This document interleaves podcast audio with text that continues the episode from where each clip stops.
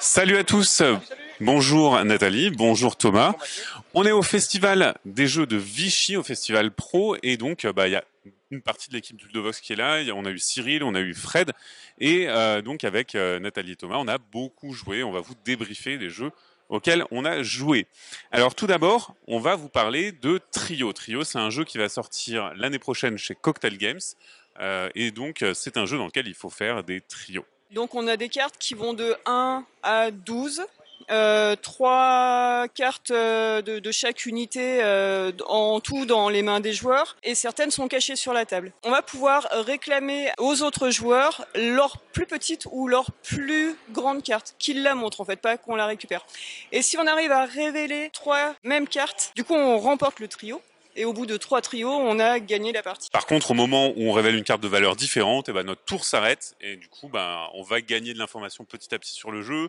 Puis au bout d'un moment, euh, bah, les cartes les plus basses, elles sont passées, donc euh, c'est des nouvelles cartes qui apparaissent et le jeu est sans cesse changeant.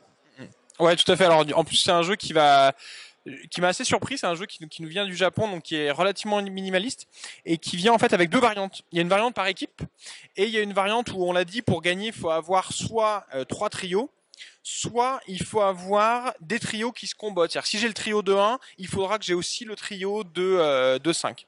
Et en fait, euh, je vais peut-être commencer par le mode qui m'a le plus plu moi, qui est le mode par équipe, où on, vraiment on joue avec son, son partenaire, euh, son partenaire en face. Et il y a tout un système où de temps en temps, quand l'équipe adverse va marquer des points, on va s'échanger des cartes. Et donc c'est vraiment un jeu à plusieurs bandes qui est beaucoup plus tendu parce que on a deux adversaires qui connaissent un petit peu le jeu de l'autre. Donc dès qu'on va donner une information, potentiellement, eh ben l'équipe euh, l'équipe adverse tout de suite, elle va la, sanction va être assez euh, assez immédiate. Il y a un côté vraiment euh, l'erreur ne pardonne pas quoi. Et moi le, jeu m'a beaucoup plus beaucoup plus comme ça. C'est la la seconde le seconde partie qu'on a fait sur ce mode là typiquement pas, pas, mon genre de jeu pourtant. Et là, moi, ça, ce, mode-là m'a bien plu. L'autre m'a plu aussi, mais, mais vraiment, moi, celui-ci, c'est celui qui a attiré mon attention. Je trouve qu'effectivement, il y a une certaine tension euh, qui s'installe dans le jeu et on est vraiment tout de suite dans le calcul, dans l'anticipation, dans un peu de mémoire. Et en fait, il y a un petit cocktail de mécanismes qui fait que c'est hyper agréable et hyper immédiat à la fois, mais on se projette, d'autant plus qu'il y a une menace un petit peu imminente. Il y a des cartes qui sont les 7, et si vous avez un trio de 7, vous mettez fin à la partie, c'est vous qui avez gagné. Donc il y a quand même, euh, il y a quand même en plus voilà, cette petite couche de menace qui pèse et qui flotte sur, euh, sur le jeu.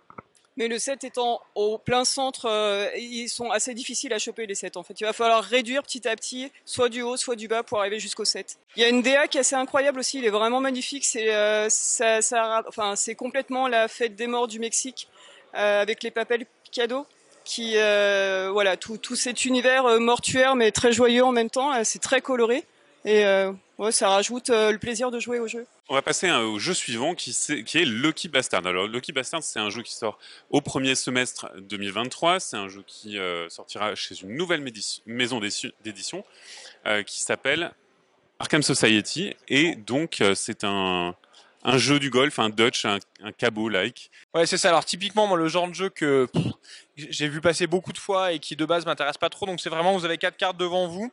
Et puis d'habitude, ce que vous faites, c'est que vous piochez une carte et soit vous l'échangez avec une carte parmi celles qui sont qui sont cachées devant vous. Vous savez jamais bien lesquelles c'est. Euh, soit vous la défaussez tout de suite. Et le but, normalement, dans ces jeux-là, c'est d'avoir euh, le minimum devant soi. Sauf que là, euh, on est sur quelque chose de complètement différent. On a un petit mélange Jungle Speed.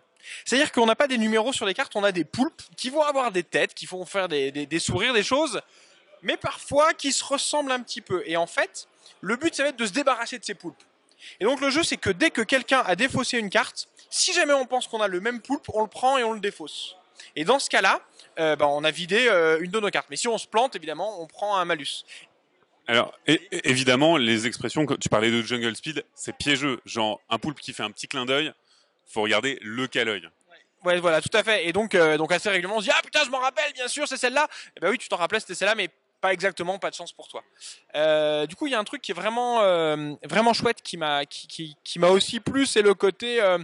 il y a un espèce de petit challenge que les auteurs veulent mettre, c'est chaque fois que tu, que les éditeurs veulent mettre, c'est que chaque fois que tu gagnes, bah, la partie suivante, tu la commences avec une carte de plus.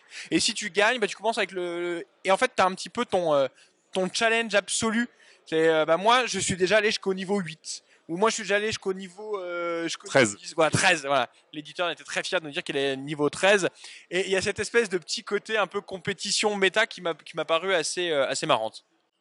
Alors, on va parler d'un autre jeu euh, d'Arkham Society qui est Poucave. Alors Poucave, c'est un jeu dans lequel on est des écoliers et il y a un petit côté stop ou encore où la maîtresse, elle a un seuil de tolérance à nos bêtises et on va jouer des cartes face cachée ou face visible et puis à n'importe quel moment il y a quelqu'un qui peut euh, qui peut nous rapporter, euh, qui va faire la poucave et après tu révèles toutes les cartes et euh, si tu as excédé la maîtresse, ben t'es puni, pas de chance pour toi. Alors et les autres euh, sont euh, sont relégués au fond de la classe et du coup ils récupèrent des petits bonus. Et par contre, euh, bien évidemment, on a la possibilité de s'immuniser sur certaines couleurs.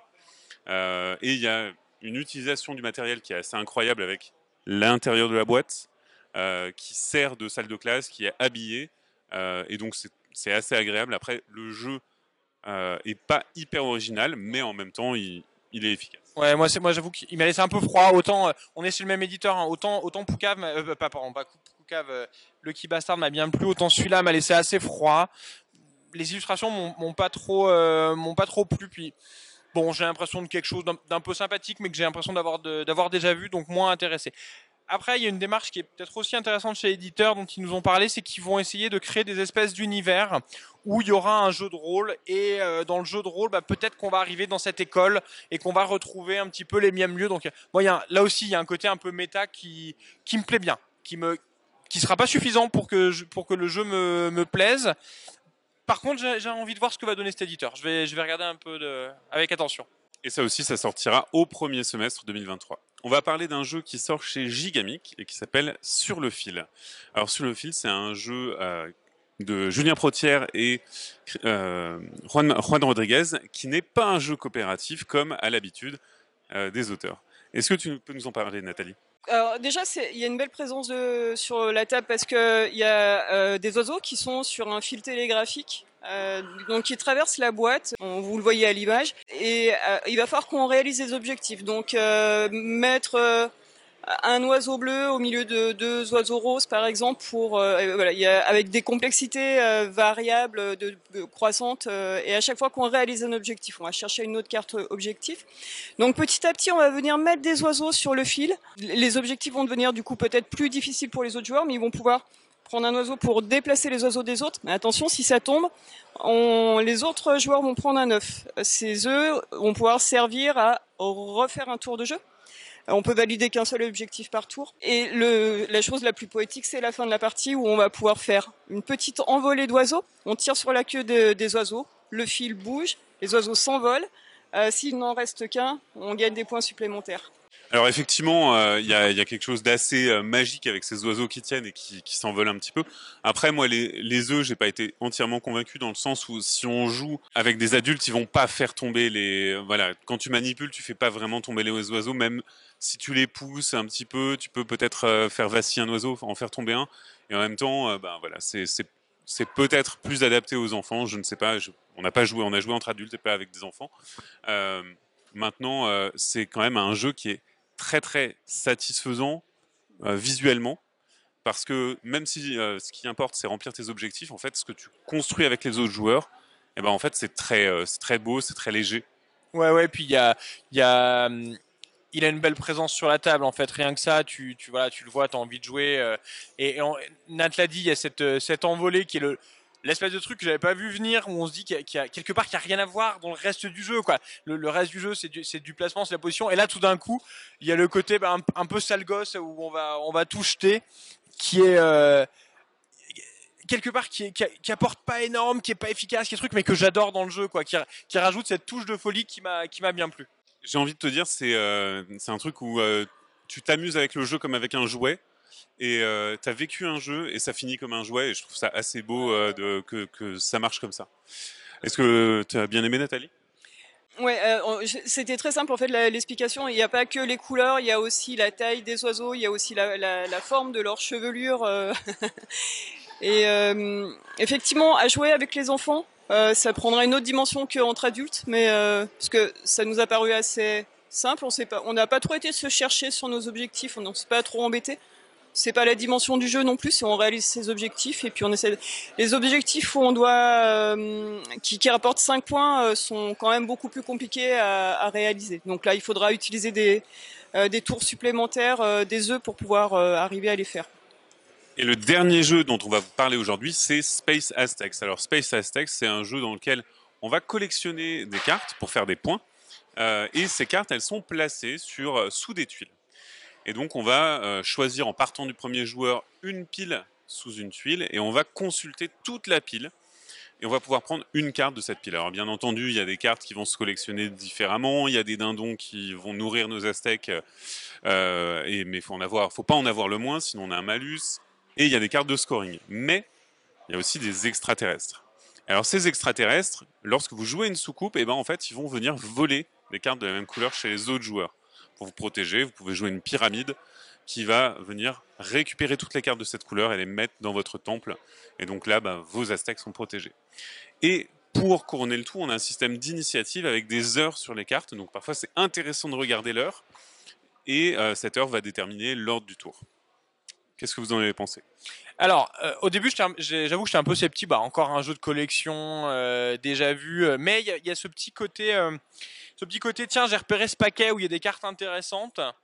Euh, donc je vais peut-être y revenir en me disant tiens je vais faire des combos sur ce même paquet là mais peut-être pas de chance il y a quelqu'un qui va te le prendre donc ton combo il passe sous le nez et puis surtout euh, en, discutant avec l'éditeur c'est vrai que c'est le grand retour du jeu pendant ta gueule il y a longtemps qu'on n'avait plus vu ça, vraiment des jeux où tu as une carte qui est purement agressive. Elle est vraiment là pour, pour, pour, euh, pour gêner les autres, elle te rapporte un petit peu de points mais pas trop. C'est-à-dire sur notre partie, il y a un joueur qui a beaucoup beaucoup joué avec ça.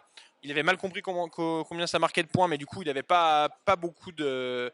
Il a fini avec pas beaucoup de points. Et j'ai trouvé ça, bah effectivement, tiens, sur le coup je me suis dit, mais... Euh, c'est pas agréable quand même. J'ai ramassé, j'ai vraiment ramassé toute la partie. Hein. Je fais partie des, des, des, joueurs qui ont ramassé toute la partie. Genre, attends, quand même, mais d'un autre côté, bah ça manquait finalement. Il y avait longtemps qu'on n'avait pas eu ça, donc euh, bah ouais, c'est chouette que ça revienne un peu. Après, ça nous sort des collections un peu plan-plan où tu es dans ton coin et tu fais juste ta collection. Effectivement, là, il y a vraiment de la disruption. Le seul truc qu'on peut pas t'empêcher de marquer vraiment, c'est euh, les, codex, donc les objectifs, les cartes de scoring. Et euh, elles sont assez diversifiées, elles sont assez étonnantes. Certaines, bah, il y en a qui jouent sur l'heure, d'autres sur si tu n'as pas pris un certain type de carte. Et je trouve qu'elles marchent plutôt bien. Eh ben, écoutez, merci pour ces avis sur ces cinq jeux. On se revoit très bientôt pour d'autres vidéos et des articles également sur le site ludovox.fr. Allez, ciao